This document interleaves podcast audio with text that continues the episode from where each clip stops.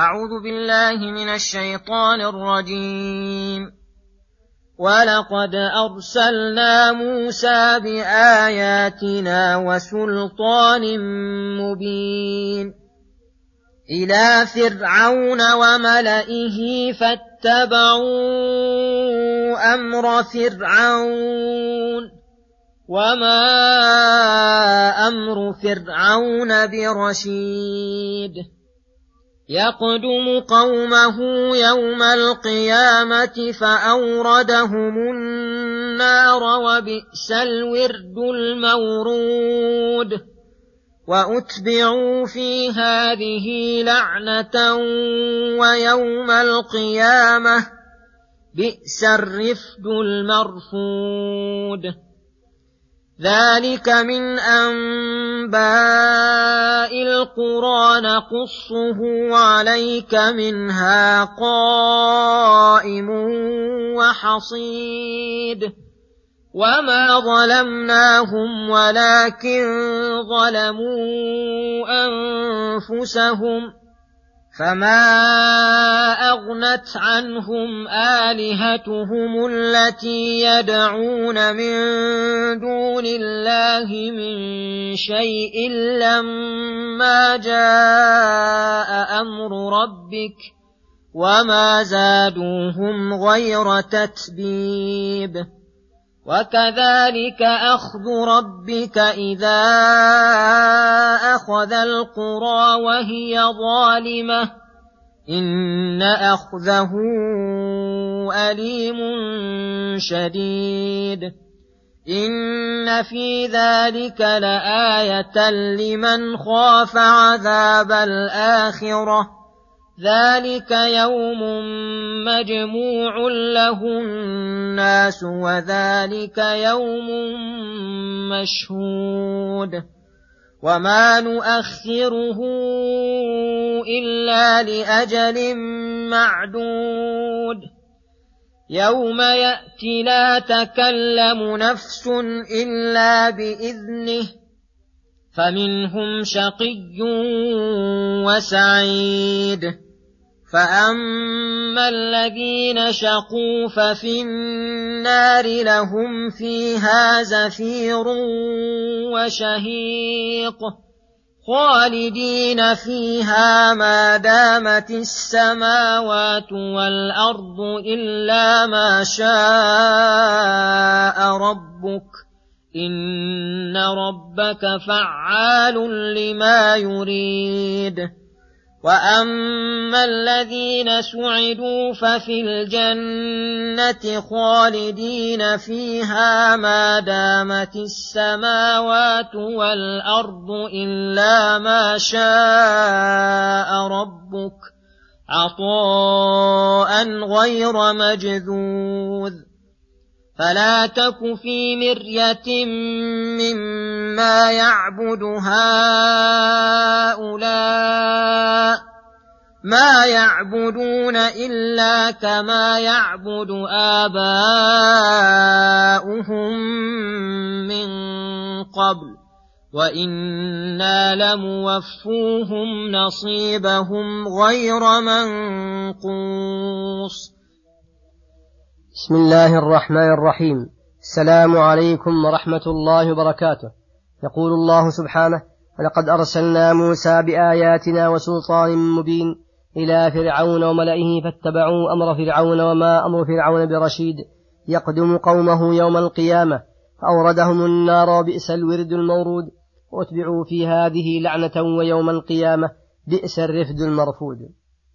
يقول تعالى ولقد أرسلنا موسى ابن عمران بآياتنا الدالة على صدق ما جاء به كالعصا واليد ونحوهما. من الآيات التي أجراها الله على يدي موسى عليه السلام وسلطان مبين أي حجة ظاهرة بينة ظهرت ظهور الشمس إلى فرعون وملئه أي أشراف قومه لأنهم متبوعون وغيرهم تبع لهم فلم ينقادوا لما مع موسى من الآيات التي أراهم إياها كما تقدم بسطها في سورة الأعراف. فاتبعوا أمر فرعون وما أمر فرعون برشيد بل هو ضال غاوي لا يأمر إلا بما هو ضر محض.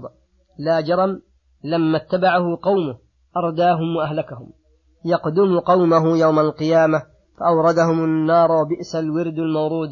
واتبعوا في هذه أي في الدنيا لعنة ويوم القيامة أي يلعنهم الله وملائكته والناس أجمعون في الدنيا والآخرة.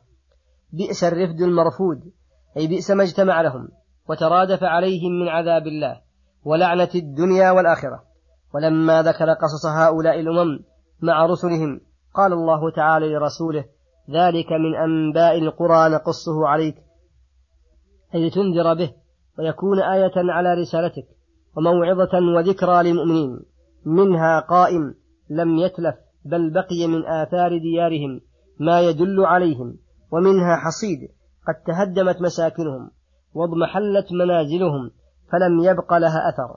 وما ظلمناهم بأخذهم بأنواع العقوبات ولكن ظلموا أنفسهم بالشرك والكفر والعناد فما أغنى عنهم فما أغنت عنهم آلهتهم التي يدعون من دون الله من شيء لما جاء من ربك. وهكذا كل من التجأ إلى غير الله لم ينفعه ذلك عند نزول الشدائد. وما زادوهم غير تتبيب أي خسار ودمار بالضد مما خطر ببالهم. ثم يقول سبحانه وكذلك أخذ ربك إذا أخذ القرى وهي ظالمة إن أخذه أليم شديد.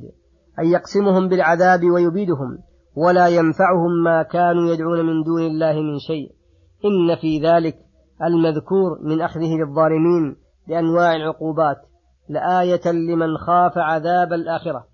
أي لعبرة ودليلا على أن على أن أهل الظلم والإجرام لهم العقوبة الدنيوية والعقوبة الأخروية. ثم انتقل من هذا إلى وصف الآخرة. فقال ذلك يوم مجموع له الناس أي جمعوا لأجل ذلك اليوم للمجازاة وليظهر لهم من عظمة الله وعدله العظيم ما به يعرفونه حق المعرفة.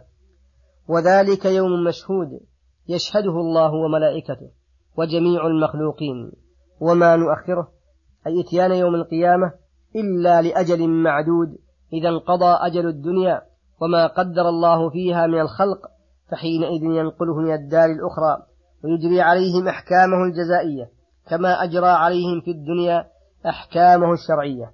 يوم يأتي ذلك اليوم ويجتمع الخلق لا تكلم نفس إلا بإذنه حتى, حتى الأنبياء والملائكة الكرام لا يشفعون إلا بإذنه. فمنهم أي الخلق شقي وسعيد. فالأشقياء هم الذين كفروا بالله وكذبوا رسله وعصوا أمره والسعداء هم المؤمنون المتقون. وأما جزاؤهم فأما الذين شقوا أي حصلت لهم الشقاوة والخزي والفضيحة ففي النار منغمسون في عذابها مشتد عليهم عقابها. لهم فيها من شدة ما هم فيه زفير وشهيق وهو أسمع الأصوات وأقبحها. خالدين فيها أي في النار التي هذا عذابها. ما دامت السماوات والأرض إلا ما شاء ربك أي خالدين فيها أبدا إلا المدة التي شاء الله ألا يكونوا فيها كما قاله جمهور المفسرين. الاستثناء على هذا راجع إلى ما قبل دخولها فهم خالدون فيها جميع الأزمان سوى الزمن الذي سوى الزمن الذي قبل الدخول فيها. إن ربك فعال لما يريد فكل ما أراد فعله فاقتضته حكمته فعله. تبارك وتعالى لا يرده أحد عن مراده. وأما الذين سعدوا أي حصلت لهم السعادة والفلاح والفوز ففي الجنة خالدين فيها ما دامت السماوات والأرض إلا ما شاء ربك. ثم أكد ذلك بقوله عطاء غير مجدود أي ما أعطاهم الله من النعيم المقيم واللذة العالية فإنه دائم مستمر غير منقطع بوقت من أوقات نسأل الله الكريم من فضله أن يجعلنا منهم. ثم يقول سبحانه فلا تك في مرية مما يعبد هؤلاء ما يعبدون إلا كما يعبد آباؤهم من قبل وإنا لموفوهم نصيبهم غير منقوص. يقول تعالى لرسوله محمد صلى الله عليه وسلم فلا تك في مرية مما يعبد هؤلاء المشركون أي لا تشك في حالهم وأن ما هم عليه باطل فليس لهم دليل شرعي ولا عقلي وإنما دليلهم وشبهتهم أنهم ما يعبدون إلا كما يعبد آباؤهم من قبل. ومن المعلوم أن هذا ليس بشبهة فضلا عن أن يكون دليلا لأن أقوال ما عدا الأنبياء لا يحتج بها خصوصا أمثال هؤلاء الضالين الذين كثر خطأهم وفساد الذين كثر خطأهم وفساد أقوالهم في أصول الدين. فإن أقوالهم وإن اتفقوا عليها فإنها خطأ وضلال وإنا لموفوهم نصيبهم غير منقوص. أي لا بد أن ينالهم نصيب من الدنيا مما كتب لهم. وإن كثر ذلك النصيب أو راق في عينك فإنه لا يدل على صلاح حالهم. فإن الله سبحانه يعطي الدنيا من يحب ومن لا يحب ولا يعطي الإيمان والدين الصحيح إلا من يحب. والحاصل أنه لا يغتر باتفاق الضالين على قول الضالين من آبائهم الأقدمين ولا على ما خولهم الله وآتاهم من الدنيا وصلى الله وسلم على نبينا محمد وعلى آله وصحبه أجمعين. إلى الحلقة القادمة غدا إن شاء الله. السلام عليكم ورحمة الله وبركاته.